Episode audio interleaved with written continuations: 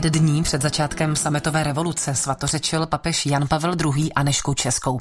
Řada věřících byla později přesvědčena, že dobrotivá Aneška bděla nad událostmi, které v tehdejším Československu následovaly po 17. listopadu. Svatou Anešku připomíná ve svém dnešním fejetonu katolický kněz Jiří Barhoň a čte Jan Čubr. Utichly zvony, které po celé republice zněly 17. listopadu v 17 hodin a 11 minut, aby připomněli 30 výročí naší novodobé svobody. Odezněly i všechny události a projevy s tímto výročím spojené. Vzpomenete si ještě na ně? Myslím, že lec, které byly dobré a minimálně za tu vzpomínku stojí. Víte, co mě ale napadlo?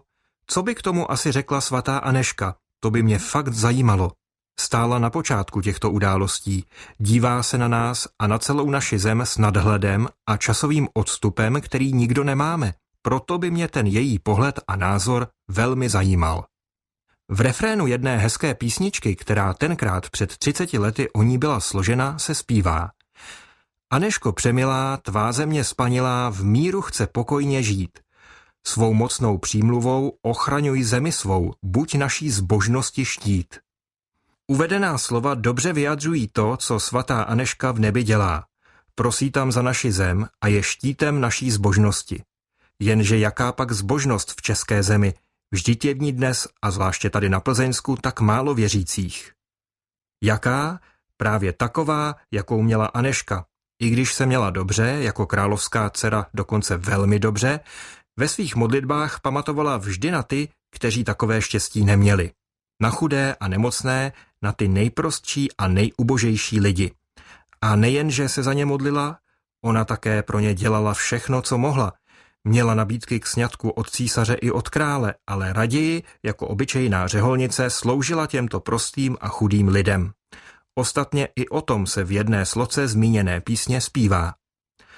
Anglický král se Anešce dvoří, německý císař láskou k ní hoří, nádheru může jí dát. Ona však sobě chudobu volí, chce hojit rány, chudé jež bolí, pro jiné všeho se vzdát.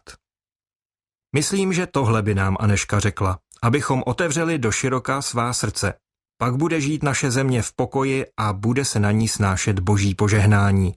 Lidé obdařeni božím požehnáním zapomínají na nesvár a nenávist. Je jim jasné, že láska a přátelství je lepší než zloba a nepřátelství.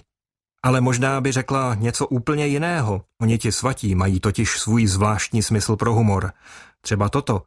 Po listopadu 89 jste mě dali na 50 korunu, to jste se teda vyznamenali, vždyť i komunisti dali krátce předtím svého Gotwalda na 100 korunu.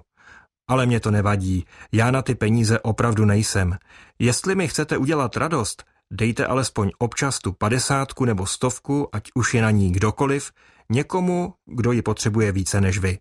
Bude dobře jemu, bude dobře vám, bude stále více a více dobře i v té naší spanilé zemi.